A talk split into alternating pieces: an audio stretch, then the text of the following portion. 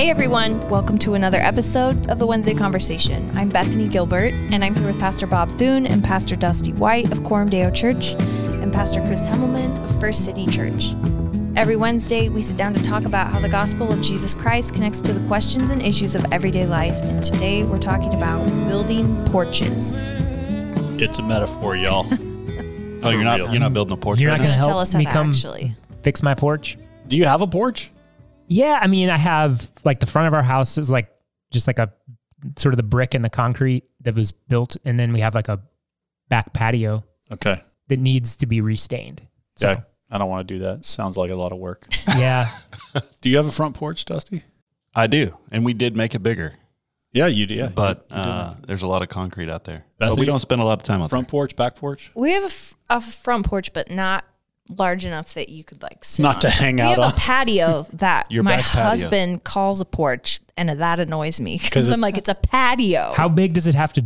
Yeah, be what's to it- how- graduate? to What's me, a to porch is like a raised. It has to come off the ground and be like a raised and made of wood or concrete. Yeah, But So our like patio yours. is just like pavers. It's like kind of in a circle or a half circle. I'm fast. I do think there's a difference between a porch and a patio. But then if you ask me what's the difference, I don't know if I have a good answer. they feel like they're different, though. I'm Yeah. with you. Yeah. Alan's wrong. He's wrong. Alan's wrong. Sorry, Alan. wow. um, porches and patios are somehow different. But Patios are in the back too. Yeah. You don't have a front patio. That's yeah, it's, What? That's true. That's Yeah. true. it's a front porch. Actually, my neighbor across the street, I'm thinking, do they have a front patio or is it a front porch? It's not a porch. It's not raised. It's not connected to the On the- house in if any it's way. on the ground, I think it's a patio. Yeah, it's a Got front patio. patio, which is just weird. yeah, it's a front patio. Eric has a front patio. so on his anyway, house. we're building those. According to the National Association of Realtors, a patio is usually found in the backyard. It's often made from poured concrete or stone pavers. On the other hand, porches are usually attached to the front of a house and covered by a roof or awning. My work. Wow, is Chris. Wow. done. Thank you, Chris, for getting a conclusive answer. You could also call it a deck. People in the Midwest would say you have a Yeah. deck. only on the back though. I don't That's think you can have a confusing. front. Can't deck. have a front Yeah. deck. I don't think you can have a front deck. Front porch, back deck. that's that's how I think about it. And a deck is bigger than a patio. Hey, It's listen, made of wood. Speaking of that, it's just a metaphor. I was going to Wow. say this is not what we're talking about. All of this is to try to get us to uh, a concept. So, what we want to talk about here is a concept for missional engagement with non Christians. How does the church, how do Christians uh, engage well with the world around us? And I want to talk about this metaphor of building porches. This is based on an article by Tim Keller who that he wrote uh, right before he passed away, and then a follow up piece by James Eglinton which uh, will be coming out. I don't know if it's out yet. I have have access to some pre-release uh, thought here. Is this from- like bootleg copy? yeah, Of a course you do. bootleg copy. So we Yes. we won't be posting it because you can't have it yet. But um, what James Eglinton is doing is sort of taking this idea and and building it out. So he and Tim Keller were having like a a long text dialogue about this concept. And when Keller passed away, there was a bunch of unformed thoughts. And so James kind of said, here's what I think Tim was getting ready to write about with regard to this. So let me just describe the idea real quick, and then we'll talk about uh, how it works in um, in society. Abraham Kuyper, writing about 120 years ago, talked about the idea of a forecourt existing um, around the church. So, like, think about it like your front porch coming into your house. If the house is the church, the front porch or the forecourt is like you know preparing you to go in the house. There's probably a mat there where you wipe your shoes off, and there might be you know there might be some chairs where you can sit down or whatever. But the idea is it's preparing you to go in the home. And so Kuyper said in Christendom, in sort of classic European Christian culture, the culture itself was the was the porch that led into the church because the culture created a set of values and assumptions that sort of guided people toward the church as a fulfilling place and a central place in society. Here's how uh, James Eglinton describes it. In Kuyper's view, European culture had been one giant forecourt for centuries, Christianizing the imagination of its inhabitants day in, day out, and giving them a set of dots that the church would then connect. Why do I exist? How should I live? How should I relate to other people? These questions were teed up by the by the culture, and then the church sort of answered them. Um, now he points out that that doesn't mean that people were predisposed to become Christians. He wants to be clear hey, they needed the new birth still. Someone raised in a Christendom world still needs to be converted to faith in Jesus. It's not that just because they know some data points about the Bible or have sort of a, a more Christianized view of the world that that means anything for their personal relationship with Jesus. They still needed the new birth. But here's what James Eglinton writes Despite this, the challenge of introducing someone not formed in a predominantly Christianized forecourt to the church is objectively more complex and difficult. So he's saying now that we don't have that front porch anymore, it's actually more difficult to introduce people to the church. We there's a whole different set of assumptions people are working from. And so when you think about some of the work that Tim Keller was doing in the course of his life, it was trying to answer this question. If we don't have this front porch that's kind of a Christianized culture anymore, how do we build a new front porch? What front porch do we need to bring a post-Christian world into contact with the church? What I like about this metaphor, the reason I want us to talk about it is two things it assumes that the church is the point. It assumes that the house is the church. And so it assumes that whatever we're talking about when it comes to evangelism and apologetics and that kind of work, that what we're trying to do is get people to actually come in contact with the church. So to go back to conversations we've had for years, Dusty, the parachurch is not enough. We we want to see mm-hmm. people enter into the church. We the still got to get Christ. there. Yeah. And the question that Tim Keller and James Eglinton were asking is so, how do we build porches for a post Christendom world? If we don't have the front porch of Christendom anymore, how do we get the people of the church close to non Christians and non Christians close to the church in a way that creates that sort of forecourt space where they might be prone to enter in and go, okay, I'm curious about this. I think that's an important evangelistic question. And if you just, I mean, again, we're using a metaphor of porch here, but this really is the question the church is wrestling with, right? Is when you see, when I see people who are very reactive about the loss of Christian values in society, part of the reason they're frustrated about that is because, at least in that world, when I invited my neighbor to church, it didn't seem like I was weird. You know, it's like church is a normal thing to go to. I might not want to go with you, but it's not weird that you would invite me. Now, they kind of think I'm weird for inviting them to church. They, they would just look at me funny. And so I think a lot of people who feel reactive about the loss of a broader sense of Christianity in the culture, part of the reason is because it just makes it harder. makes it harder to connect people to church and harder to invite people to consider the gospel in a meaningful way. So, how do we build porches?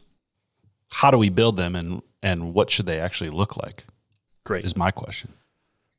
Chris is going to look up on the National Association of Realtors. Tell us what Well, the the National. Association of Realtors says use pavers. Start with some footing. Yeah, start with some footings. All right, so Tim Keller and James Eglinton had three answers to that question. Um, and I think these were Keller's that then James is kind of working out for him. He, he said Keller's answer was hospitality, apologetics, and forgiveness. That these are three porches we can build in post-Christian world to to sort of provide people an entrance into the church.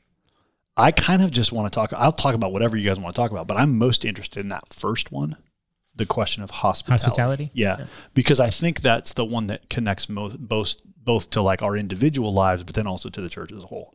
It just feels like, man, Bethany can practice hospitality in our neighborhood, and our church can practice hospitality. So it, it has like a very micro application and a kind of a more macro application.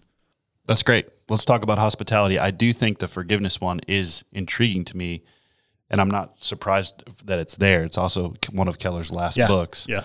In such a hostile society, I see him arguing for if Christians can be forgiving and resolve to kind of that particular characteristic and virtue and fruit of the spirit, then we can have some headway. Yes. Let me read you a couple lines from James Eglinton's piece here. He says Keller's advice to aspiring porch builders was to think first about the nature of the church and only afterwards to start to work on porches.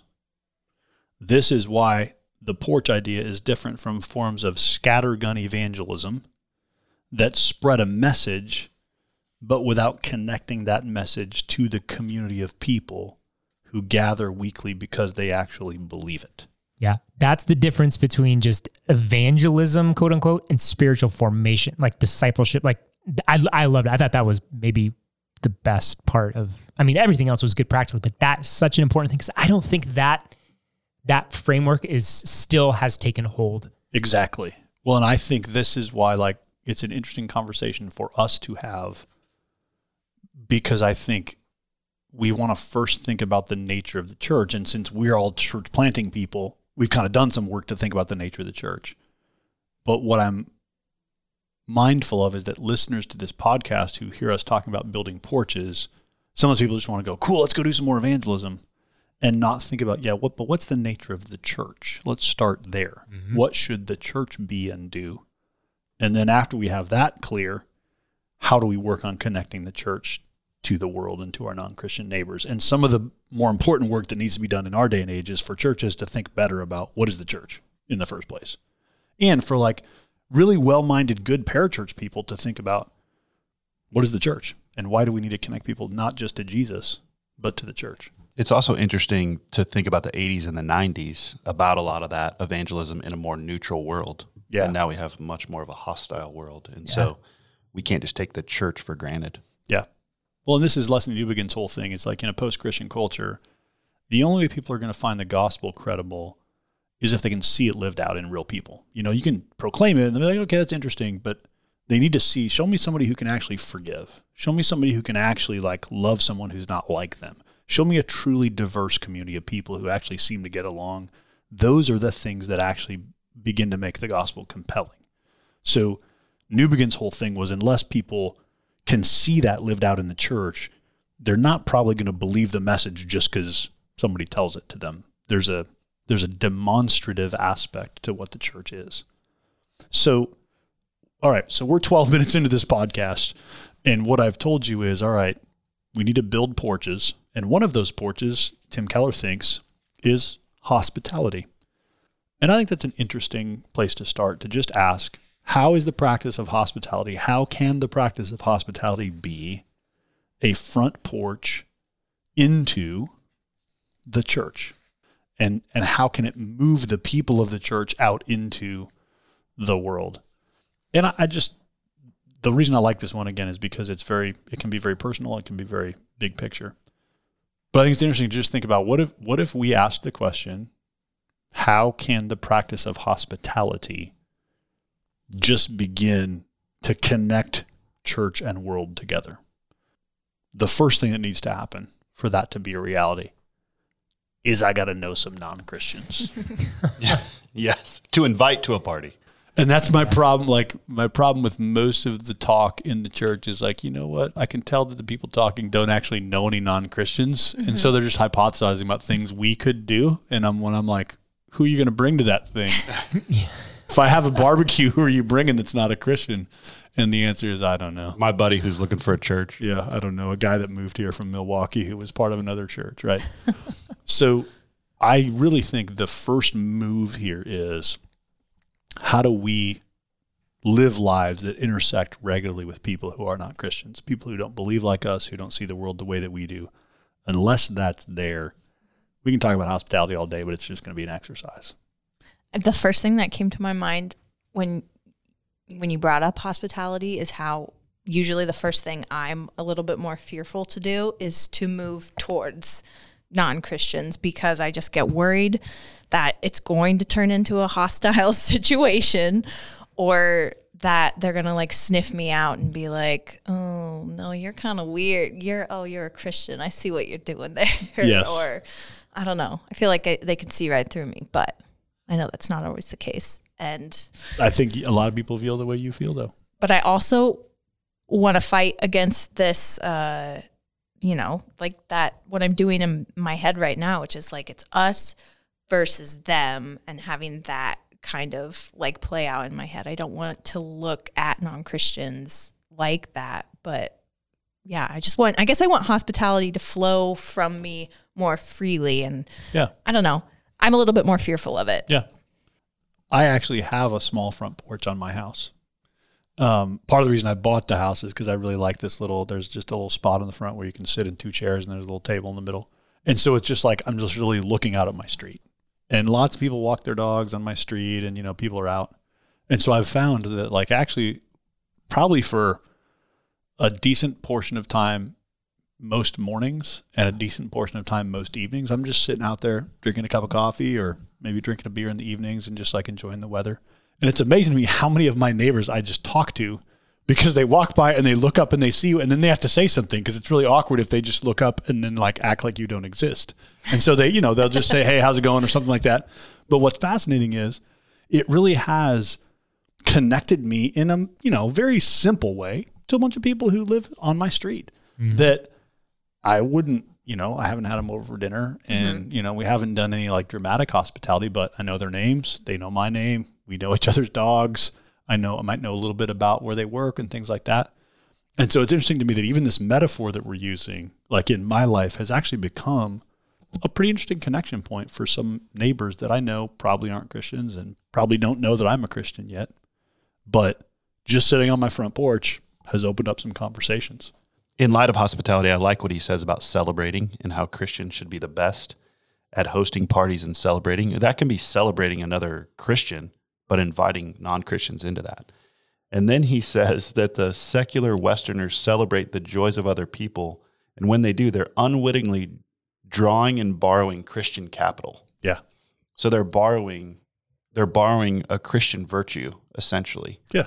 That's really interesting. And I just think that's true. And that's definitely true of the people in our church. We need to be celebrating more because when you're an intentional, kind of get it right kind of person, you're not always celebrating. And so we gotta we gotta make more space for celebrating. Yeah, he is emphasizing the experience of hospitality. It's like I can invite people over, and and you, we've all been that. Someone invited you over, and you're over there, and it's like, uh, why am I here? No one's talking to me. it's almost this. It it works against what it's meant to be, and so what James Eglinton is emphasizing here is, and as well as Keller, that there should be a certain way that the secular world experiences our hospitality. There's a joyfulness, there's a camaraderie, there's a warmth, a friendliness that is attractive, especially in light of, as he points out in the article, the just the fact that they're it, we're just such a divided culture and people are so competitive with one another. And there's such an us against them mentality to, for them to be around people who just genuinely like each other, care care about each other, love each other. There's a warmth, a joy. That's that's important. So my gospel community a few weeks ago was having a little cookout, whatever. And it was at someone else's house and they were like, Hey, feel free to invite people you might know that want to be there, you know, that we don't that we're not connected to. So I reached out to this guy that's a non a non Christian that I know and was just like, Hey, some folks are getting together and uh, thought you might want to come hang out with us. And he came. He was like, Yeah, I'd love to come. So he came and we sat on the back porch and talked for a couple hours and he is a total pagan, like not not a Christian, not asking any questions about the gospel, like definitely a non-believer and sort of like vocal about it, but really interesting to talk to. Actually likes engaging with people who have a different worldview than him, and totally a good conversationalist. And so, to your point, Bethany, it was really enjoyable to me to realize like I, this is a totally different kind of conversation. Like this guy doesn't share my worldview. Um, he probably thinks my worldview is a little weird. I think his worldview is a little weird. He's like into pantheism and like kind of Indian meditation and stuff like that. So I'm just like, yeah, that's you know, that's not my world. But there was a really deeply human sort of interface and interaction that was really life giving. When I think about sort of moving, so moving from like individual hospitality to a hospitality like that, that's a gospel community just saying, come join us, you know, bring people within the orbit of our little community of people how does a church build a front porch? How does a church as a whole practice hospitality? When I think about that for our church, but specifically, and maybe you have different thoughts about this, Chris, but like I think our baptisms are kind of like this. You know, it's like when we did a Holy Saturday baptism, you know, there's 500 people in our church building, and probably half of them are like, they don't go to church here. They're friends and family members, and you know, somebody somebody invited them, and so it's just like we're kind of practicing hospitality. It's kind of a front porch to say, hey, whatever you think about Jesus, these people are getting baptized and they're entering into the Christian faith. And so, welcome. We're glad you're here.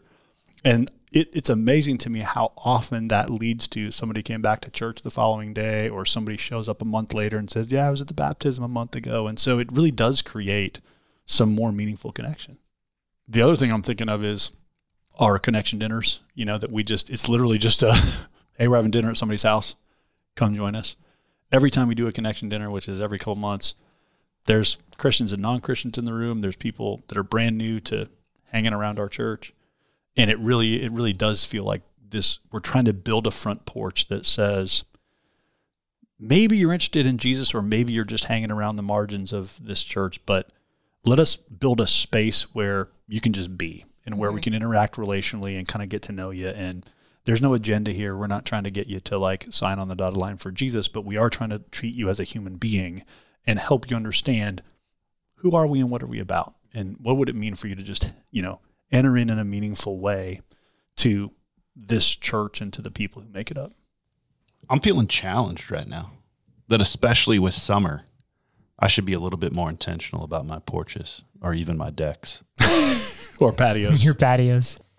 Uh, for First City, certainly this similar way. I mean, gospel communities, but but not necessarily just the gospel community in the sense of we get together and have the conversation gospel community, but just the the community of the gospel community getting together in various ways, uh, having those gatherings that are just hey, come over, eat, hang out, um, we do think summertime and we do uh, some deals where just a gospel community will organize a get together for the church uh, in a park in the city, and it's just hey, invite people, and uh, that that brings a number of people from just the community, people in the neighborhood to come and like, hey, there's free food, your kids can hang out with other kids, you know. So uh, just creating those spaces where uh, there again, there's a there's a sense of warmth and welcome uh, and friendliness w- without this like high bar of entry uh, for people into that experience of community.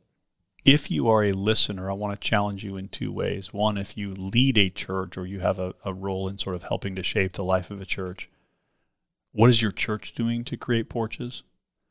And then if you're just an individual Christian, what are you doing in your life to create relational interaction with non Christians, to create porches where maybe it would lead to someone coming to church with you over time, but at the very least, it would lead to a meaningful conversation about life?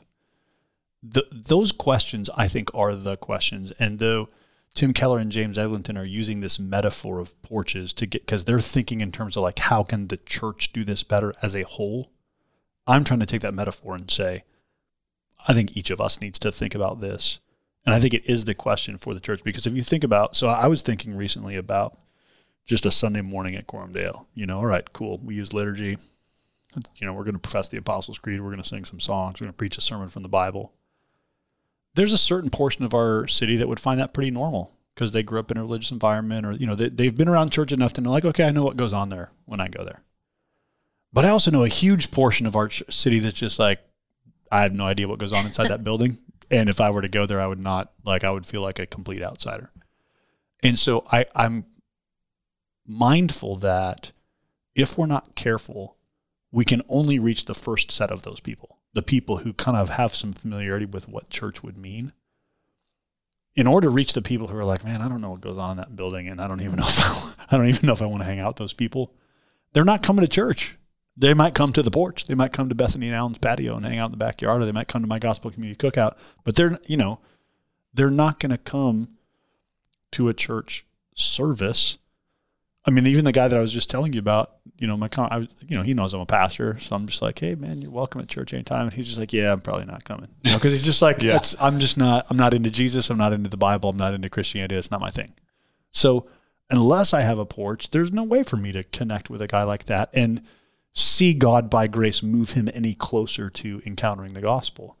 And so as we are more and more post Christian, and as the structures of Christendom that sort of used to provide that forecourt into the church are less and less there, the church is going to have to be intentional about figuring out how do we create porches, places where people can just encounter Christians in a in a way that's not a worship service, but that might lead into the life of a church, might lead to a worship service, might lead to a gospel community. And I just think there's I'd love to see our listeners just get creative about like, all right, cool, let's build some porches, man. What's that going to look like? Is it a is it a dinner party? Is it a book group? Is it a you know connecting uh, in some way with the local dog park you know community? What like who who you know what what are the ways that we can just begin to think creatively about building porches that can connect people to the church given time and given space? The other two that he mentions, and you mentioned forgiveness is an interesting one, Dusty. So hospitality, apologetics, and forgiveness. And I think you're you're right to point out that Keller's last published book was called Forgive. And I think he really does see forgiveness as a unique category that Christians uniquely have purchase with in our society because everybody knows they should forgive and yet struggles to actually forgive because forgiveness is not quite as natural to us as revenge or grudge holding. And so when people ask, man, how do I forgive someone who's wronged me? Well, the church has an answer to that question. And that in itself, the question of how can I forgive can be a porch. To your to your world, Dusty, even like care and counseling, biblical counseling can be a porch to the church because we're just trying to engage the fact that people around us are hurting and broken and need help sorting through things that have happened in life. How can that become a forecourt that might lead them into a meaningful encounter with the church? That's not an uncommon story for me to meet somebody here, get some help here, and then you know what? These are the people I think I need to be around. So Yeah. I'm gonna I'm gonna check this thing out on a Sunday. I'm gonna dip my toe in the water a little bit more. You mentioned the dog park thing. That's definitely true. There are multiple people connected at our church because they met at a dog park. Yeah, that's a real story. Or the dog bar. No, the dog park. park. we don't okay. go to the bar. Oh, yeah, we don't go to the dog bar yet. What? I haven't been yet. People keep telling me I got to go, and I'm just I haven't gone. you can't get I a haven't table because Chris and Mindy are already there. Here that with our two dogs now. like people got connected to our church and then more people got connected to our church through the dog park. At Yeah. first time I was kind of like, that's funny. And then it's just like, it's a pattern. That's there you go. It's a porch. There's the porch right there. It's a porch. Dog park. Uh, similar to what we were talking about earlier with just the sense of hospitality being a different experience for people in culture. I think forgiveness is another example here of in a society increasingly shaped by cancel culture and sort of flexes of power and assertion of self. And forgiveness is so countercultural and that even even if people won't necessarily consciously acknowledge it, just you know that subconscious like sense of like I need forgiveness, the experience of forgiveness. If the church has a rich, robust culture of that, it's it's going to draw, it's going to connect, even if people don't necessarily have the language yet. It, it's going to create some inroads. to go back to where we started this podcast, here's what I've noticed. When I drive through a neighborhood, like let's say I'm in a new city, I was driving through some city, I don't remember where it was, uh, a few months ago, just driving down a random street full of houses, just being like, man, where would I want to live if I lived in this neighborhood? You know, and you're just like looking at houses. You know what? The ones that always get my attention are like the ones with a big front porch. Because they're just like, man, that looks so inviting. Like, you just hang out out there and, you know, drink a beverage and have some neighbors over. Like, it just feels like I'm never like drawn to the, the house that's like, there's no space out front Yeah. to, to Yeah. engage with anyone. It's like the old arts and crafts bungalows that have like the big front porch. You're just like, that looks awesome. And so what's interesting to me is if I there's something intuitive in my soul that says if I'm walking through a neighborhood, a house with a front porch just feels inviting in a way that says, "Eh, I might go sit on that front porch and talk to whoever lives there because it's not scary. It's just the porch. You know, it's still I can still yell if I yell for help if I need to, or run off the porch if uh, you know if I don't like it.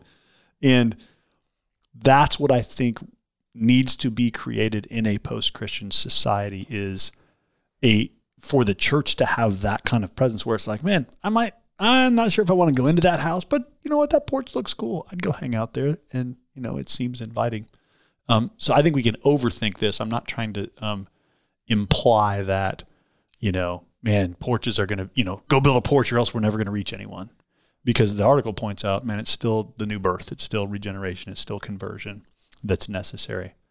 But what I think this this article raised for me is that to, to go back to that Kuyper point, the reality that Christendom society did serve as kind of a forecourt to lead people toward the church, and we just don't have that anymore. And so, how can we think more creatively and intentionally about what does it mean for the church to create porches and forecourts that begin to be spaces where people can begin to encounter the church and its people? Um, this is, in a sense, just another way of talking about missional living or about living on mission or living out in society around us. But I think the metaphor of building porches is helpful to think both for my own life, for my gospel community, for a church as a whole, how can we build some porches to engage the post Christian world? The goal of this podcast is to equip our own church for discipleship and mission. So if you're a Christian or a church leader in another context, we thank you for listening in, and we pray that this conversation might be helpful to you as you minister in your context. We love to hear from listeners, so if you have thoughts, questions, or future podcast topics, send an email to podcast at cdomaha.com. Thanks for listening, and we'll see you next Wednesday for another episode of the Wednesday Conversation.